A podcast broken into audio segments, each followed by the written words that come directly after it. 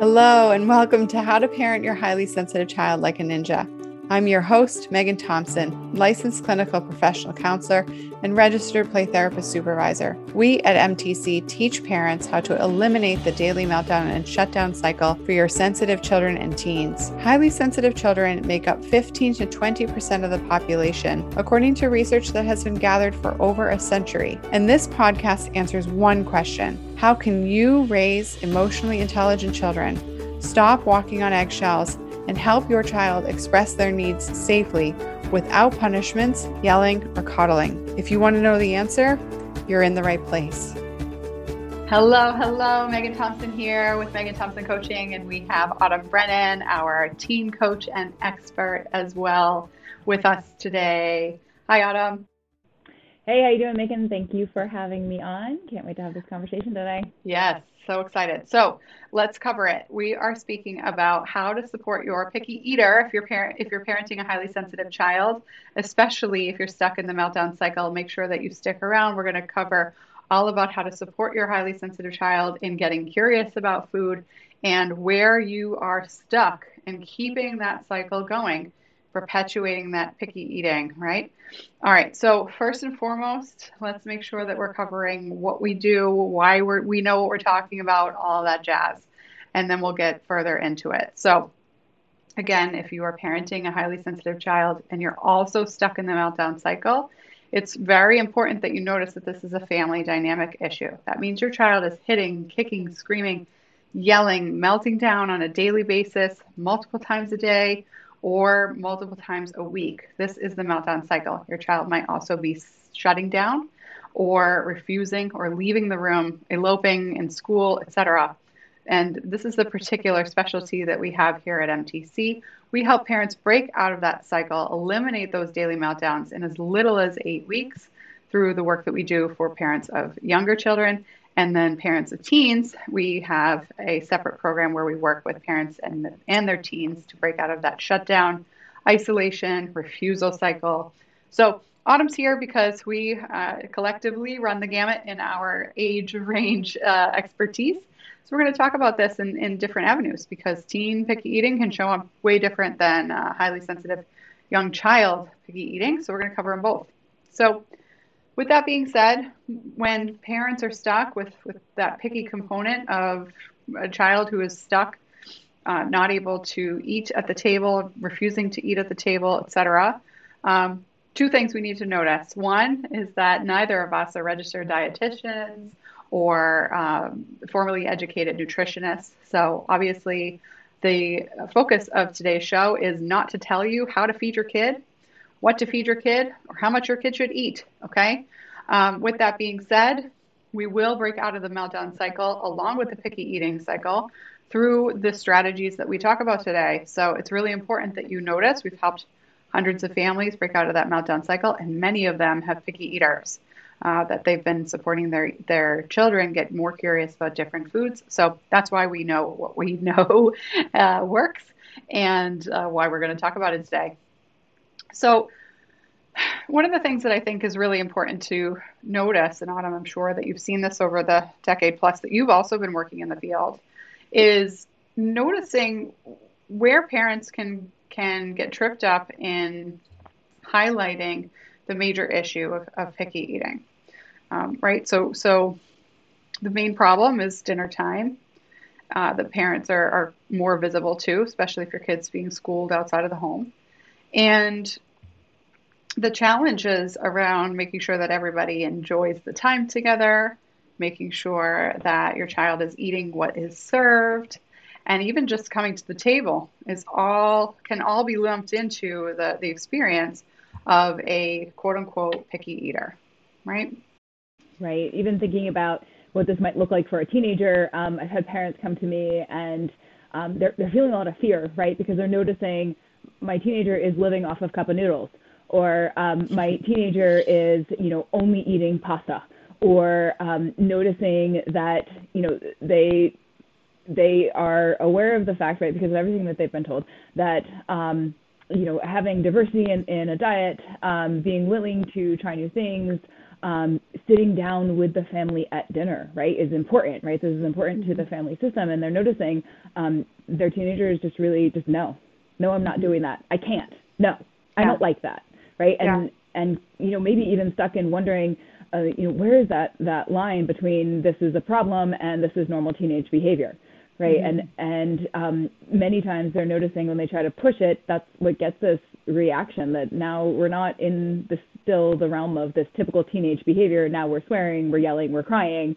um, mm-hmm. over whether or not you're going to sit down and eat roast with the rest of the family. yeah, yeah, yeah. And we see the same thing with younger children, right? Highly sensitive kids, ages three, four, five, all the way through eight, nine, ten, eleven having the same issue, only eating, you know, white foods like macaroni and cheese, pasta, butter noodles, um, chicken nuggets, as long as the nuggets don't have black flecks on them, right? White bread, grilled cheese, anything like that. Mm-hmm. Um, just super plain foods and, and, and, and can just basically stick in the cheese and, and carb family. Um, or we've got kids who, who, you know, would lovingly be called a fruit bat in their home, which was my kid uh, way back in the day. um, and, and, when we were working on this in, in our own family and helping her increase the diversity of, of her diet. And um, addressing the particularities, regardless of how old your, your highly sensitive child is, they all stem from the same root, which is incredibly important for us to cover here today. But uh, before we cover that, right, before we address um, to, you know how to solve it, we got to look at what parents are doing and and that that is it, that is keeping the cycle going, right? Um, and in, in on top of that, where you might be missing the mark as a parent if you're highlighting this picky eating cycle as one of the major behaviors that you need to be tackling when your child's melting down in or outside of the dinner uh, dinner table experience, right? So you might have a kiddo who's melting down when it's time to go for school, uh, around homework, etc., and then also have a child who struggles around food. Um, to you know to get curious and to eat consistently a variety a, a variable diet and um, that can feel like two separate issues right so autumn you and i are going to talk about why it's the same thing it's all coming from the same root and um, and and where we can get tripped up, right? So one of the things that we know for sure is that when a child is stuck in the meltdown cycle, they're clearly emotionally dysregulated on on a daily basis, even in or outside of that meltdown cycle, right? Right, right. And sometimes we even um, might notice that um, you're, you know, you, you, mentioned a bunch of different environments there, right? You mentioned school, you mentioned um, you, maybe just even being anxious within the family environment. Maybe there's siblings involved where um, your child starts to experience um, just anxiety or dysregulation, as we would say, um, you mm-hmm. know, changes in their emotional state.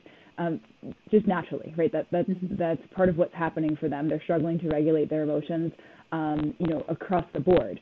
And, you know, I'm going to give you the example of a teenager. And when we think about how this starts to come together with eating, where we notice um, that they're, let's say, struggling because they're feeling really anxious about being around peers or, or around going to school. And then we notice that we want them to eat breakfast in the morning, right? But they're so anxious getting down the stairs to get to school that they look at food and that's just not part of what their body wants them to do in that moment, right? Yeah. Um, that's not that's not on the top of the list. The bear, right, as we might right. say at school, um, is is the top concern. Um, and so in that moment, their their body doesn't necessarily want to move towards what's going to be no, most nutritious for me, right? So mm-hmm. they're they're not looking to solve this long-term problem of getting it proper nutrition like their parent is they're trying to just make it through the morning, white knuckling it, to be able mm-hmm. to get mm-hmm. to the place that the adults are expecting them to be. Mm-hmm. Mm-hmm. Exactly. Exactly. So if your kiddo is running from a bear in their own emotional state all day long, and this is really important for you to, you know, to, to be cognizant of as a parent.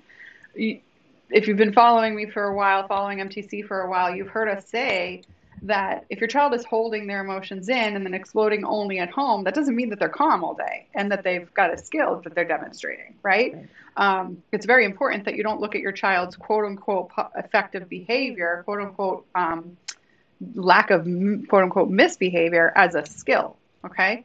Um, when you're stuck in the meltdown cycle, that means your child is dysregulated all day long, and we have a big pervasive problem to address. And with that being said, some parents might see, oh, well, thank goodness, my thank my lucky stars, my kids' major issues are only at home, right? Thank my lucky stars, my kids' major issues are only in one setting. Uh, maybe this is with other caregivers instead of with parents, instead of at school. Doesn't matter, guys. If you're stuck in the meltdown cycle, those meltdowns are happening daily, daily, then this is a pervasive, pervasive issue. It doesn't matter where it shows up. But with that being said, the main concern that you need to be focusing on is noticing that your child is in that fear response, that dysregulated response, all day long in different pockets. Now, you might hear me say that and then say, but wait a minute, I see my kid happy. Emotions are black and white. Okay? So it's in- incredibly important that we don't discount when your child feels a positive emotion. Great, that's good. They're not clinically depressed and, and um, and, and can't get out of bed. But guess what? Clinically depressed children get out of bed. you know, that, that picture of, of just um, uh, mental illness is, is actually pretty pretty ineffective to you know to, to, to gauge. A highly sensitive child stuck in that meltdown cycle doesn't only experience negative emotions. Right. Just like right. somebody who's who's who's sad in their life and, and doesn't know how to manage their emotions and isn't skillful in adulthood never feels happy, right? But it's really important that we look at this in a, in a bigger issue. So let's get back to picky eating.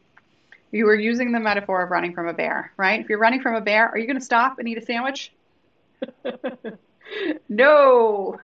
No, no. Everything in your body is going to be moving towards getting away from that bear, right? Um, you're going to be in your fight or flight. You are going to be concerned with the most prominent problem, which is your safety.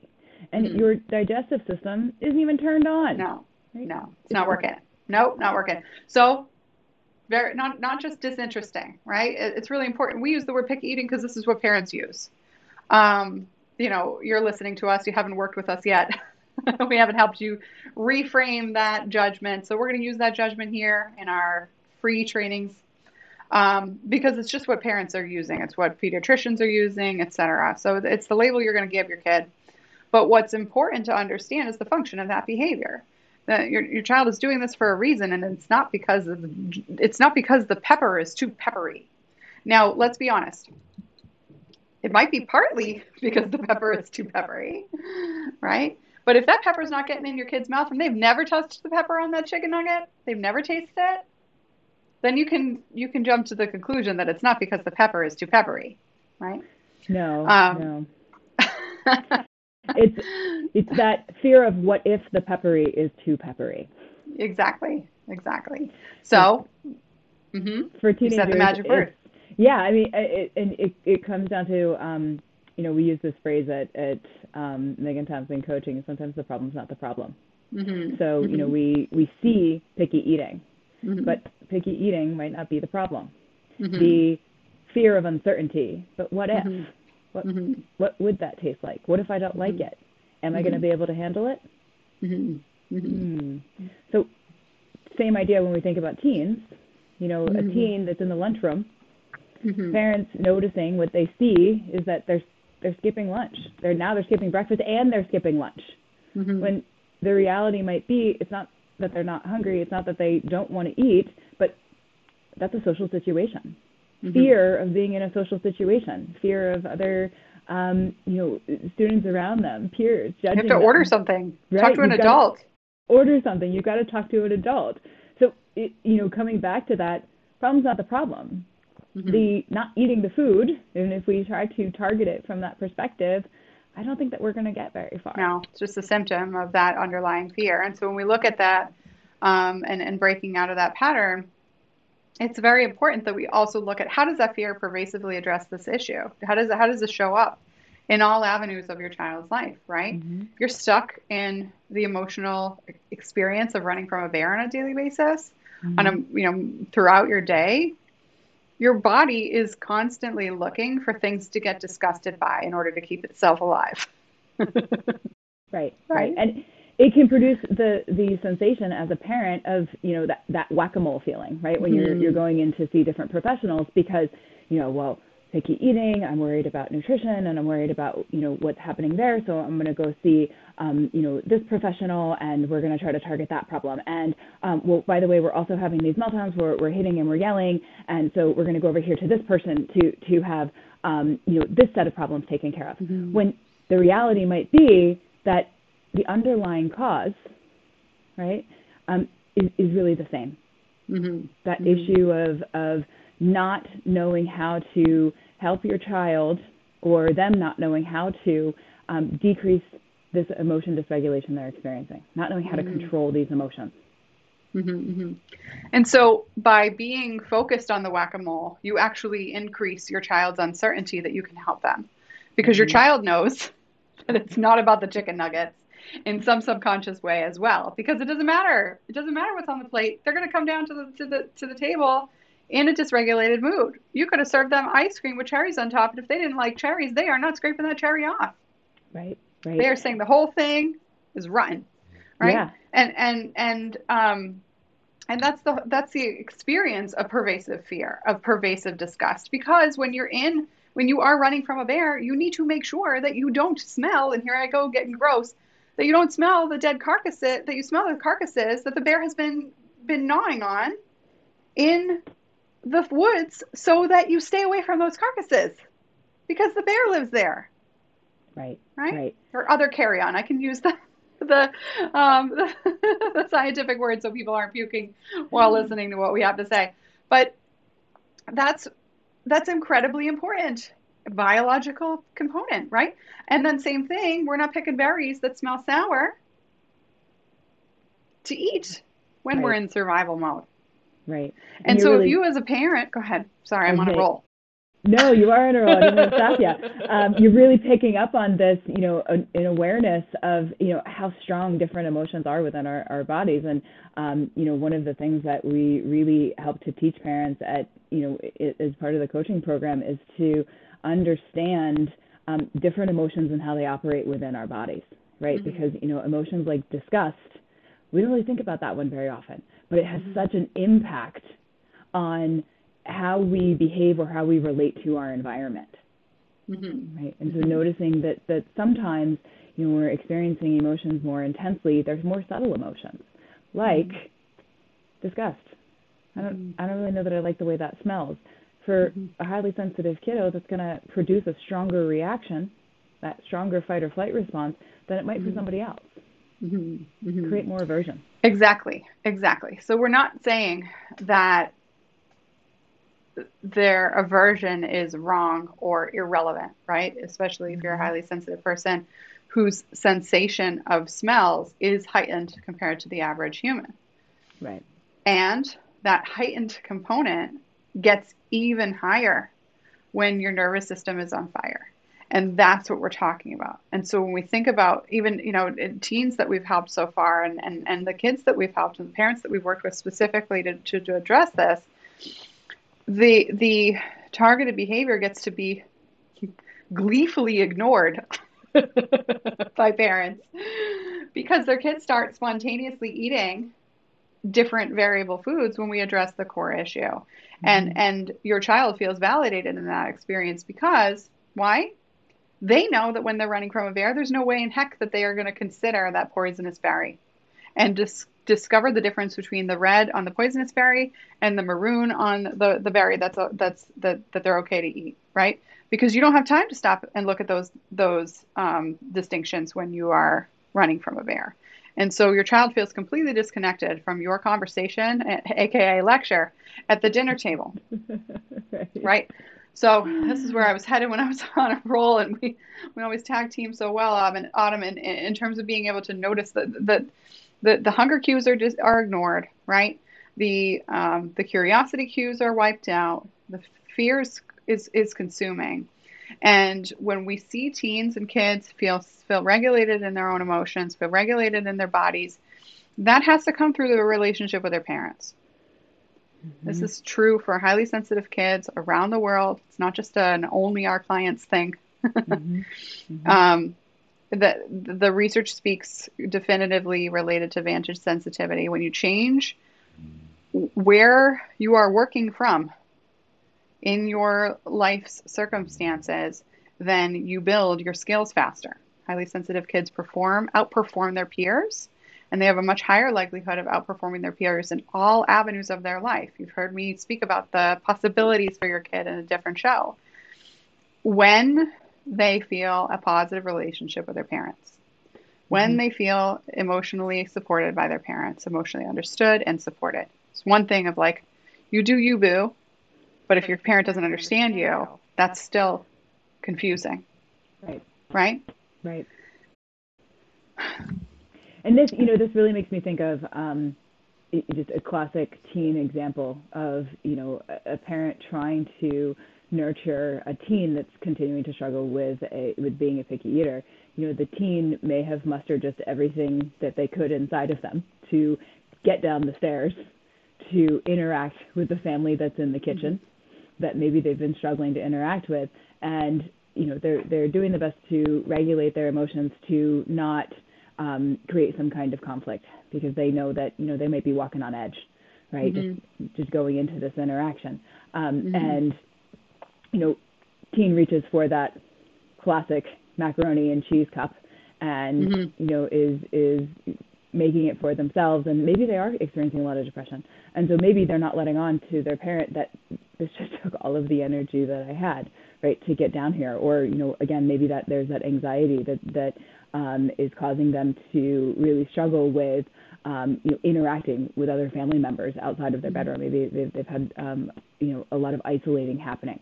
And you know sticking that um, macaroni and cheese into the microwave and while they're standing there waiting um, a family member comes up and might interact with them you know asking them well do you want this to go with it? Or or do you want this? And and really trying to be helpful in that moment, mm-hmm. right? And, yeah, and no no um, you know intent around disrupting, and because two family members are just operating on different levels of understanding of what's happening, you know, the the team may really struggle with even considering another option.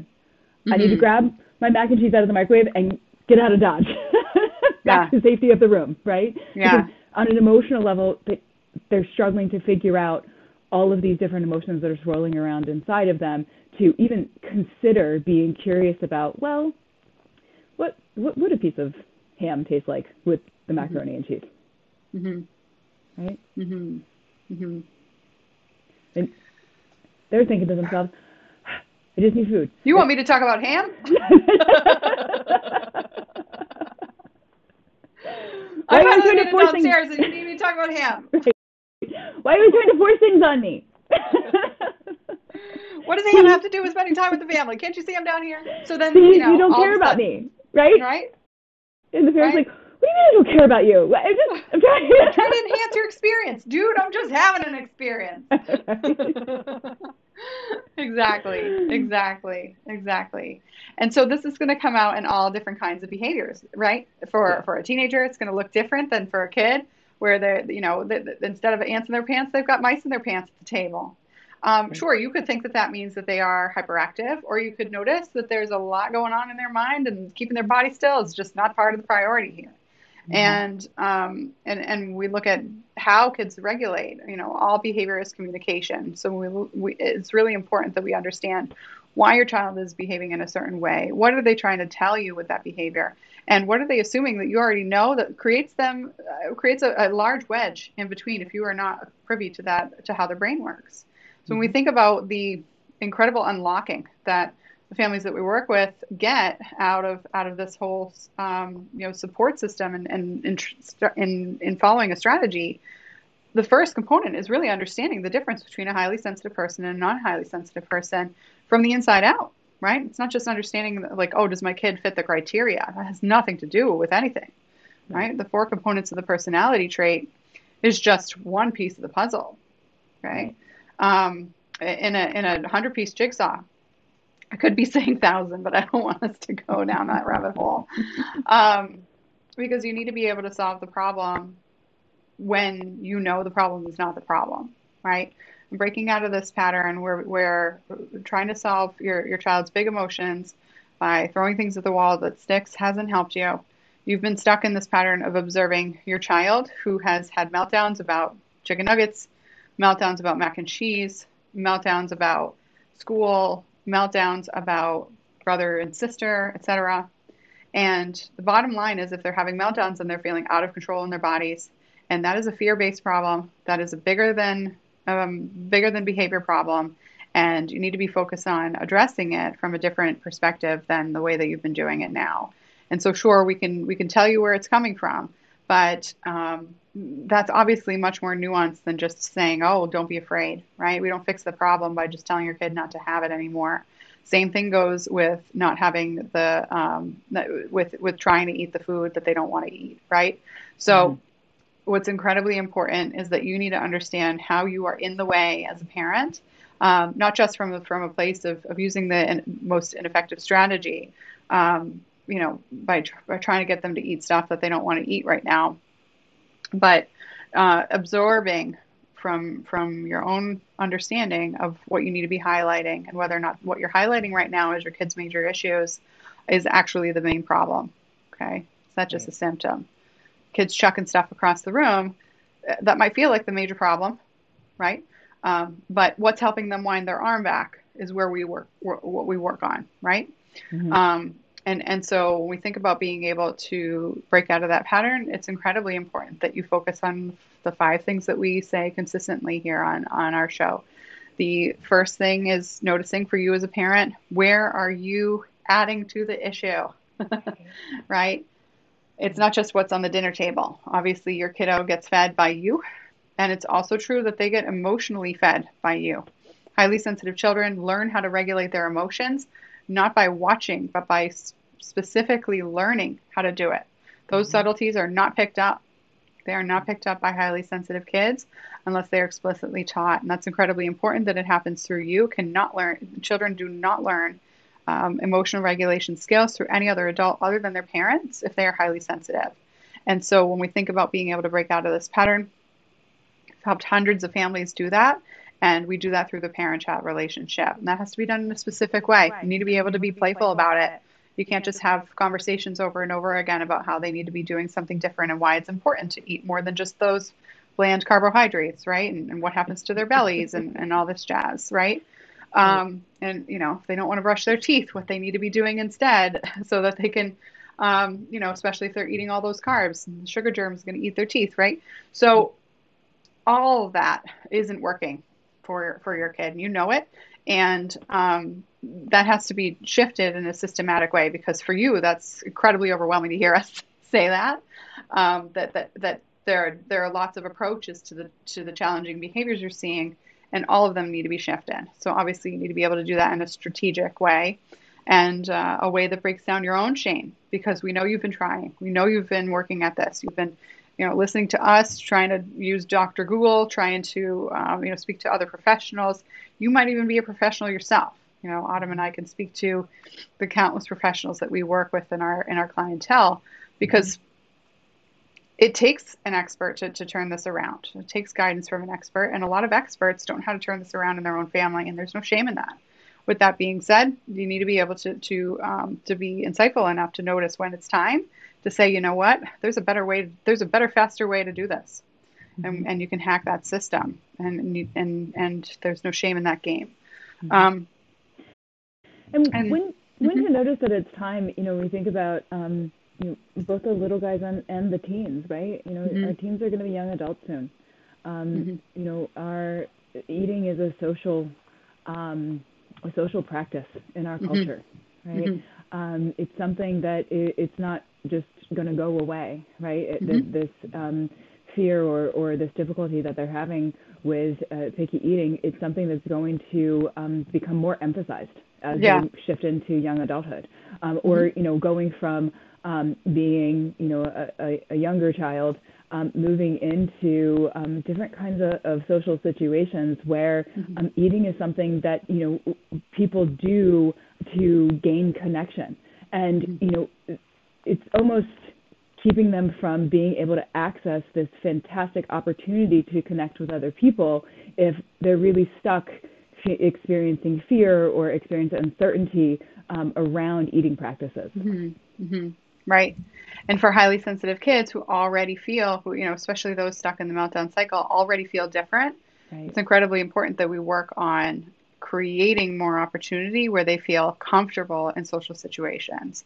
Right. Because there's it's one thing to notice if your kid is an introvert. It's another thing to notice if your kid is a chosen wallflower because they feel uncomfortable. Right. and that's really important to to to shift that right? Um, being able to notice is your child choosing not to uh, communicate with their peers and engage with their peers because they're afraid because they're nervous about how things will go and they're worried what will happen if their their newfound friend becomes uh, angry with them or doesn't want to play what they want to play or uh, you know doesn't like their sense of humor for for older kids, right? Or doesn't like their interests. Um, that's one thing uh, compared to you know what actually I, I prefer to be by myself because I feel comfortable by myself. That's a much different um, observation than a kid who isolates because they're un they're they're uncomfortable. Right. Um, mm-hmm. Right. And and you know just again, I, I kind of I'm getting stuck on the stealing. It's almost like stealing an opportunity, right? Mm-hmm. Um, by not helping them to regulate in this in in around these food-based situations.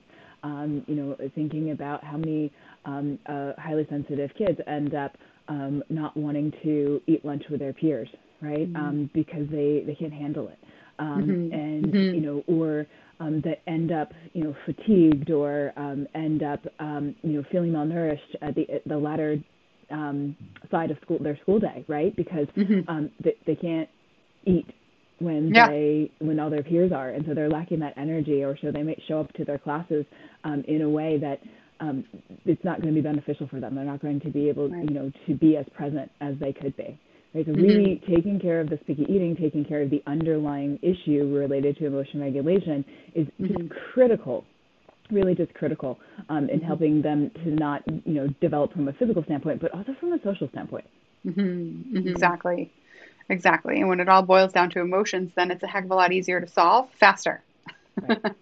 right? Um, and and, uh, and with the right with the right strategy. Again, like we said, those four components. The, the, the fifth one is being able to speak to a professional who knows what they're doing, who's been able to solve this problem for, with mm-hmm. hundreds of families, and they can do that um, when those those issues come up in, in different scenarios, right? Yeah. Um, having a, a, professional who, with experience who can pivot um, and not track you with the whack-a-mole experience is incredibly important, right?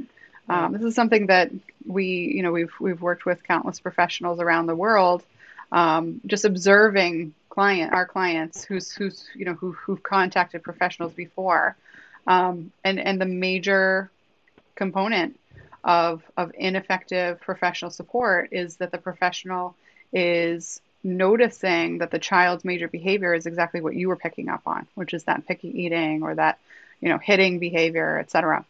Um, and and uh, the understanding that the problem is not the problem um, needs to be communicated to you in a clear and effective way and uh, whether or not our strategy is going to work for your particular family requires a conversation. Uh, so, what, how do we do that, right? Go ahead to meganthompsoncoaching.com backslash talk or meganthompsoncoaching.com backslash teen talk if you're parenting a, a teen with this concern. And um, that's a, a teen who's in high school age or up. And we'll have a conversation about where you're stuck. All right. We'll, we'll get a clear picture on all of the issues, not just the behavior that is your heightened uh, priority. And uh, then we'll cover where you want to go, what your goals are for your whole family, not just your your particular child that you're calling for in in general. And then we'll cover how to be able to break out of that pattern. And if what we do and how we do it is going to be a good fit, we'll tell you exactly how that works and you can get started right away. Otherwise, we'll point you in the direction of something that's going to work, right? If your kiddo has some pretty severe issues uh, with eating and there's no other underlying issue based on our, our conversation on that, that phone, then we very well might point you in the direction of a different professional, right? That would make sense. Um, and, and so obviously we need to have a conversation about it. It's not something that just a quick uh, message to us, email to us, or um, you know Facebook posts in, the, in our in our free Facebook group is, is going to solve. We need to be able to clearly take a look at it and ask the questions that we know lead us to an understanding of where you're actually struggling. And once you have that clarity and we have that clarity, then it's very easy to figure out what the next steps are and, and what you need to do to turn that around. Okay, we're happy to have that conversation. It's free for you, so it's a win win. And um, with that being said, uh, we were happy to speak with you. Thanks for taking the time, and we look forward to talking to you on the next show. Bye. Bye. Thank you for joining me on this episode of How to Parent Your Highly Sensitive Child Like a Ninja. We release a brand new episode every week, so be sure to click subscribe. If you like what you've heard and you're interested in seeing if you're a fit to work with us at MTC, here's what I want you to do next head on over to meganthompsoncoaching.com backslash call and book an appointment with our team. We'll get on the phone for about 60 minutes and we'll get you clarity on where you're stuck in parenting your sensitive child or teen, what your goals are for supporting your child's development, and if we can help you, we'll get you started on knowing exactly what to do to eliminate that meltdown cycle. Eliminating the daily meltdown cycle does not happen by itself. You need expert guidance to make it happen and we've helped hundreds of clients from all over the world end that cycle in as little as eight weeks. So, to see if we can help you do the same, head on over to meganthompsoncoaching.com backslash call. I'm Megan Thompson, and we look forward to speaking to you soon.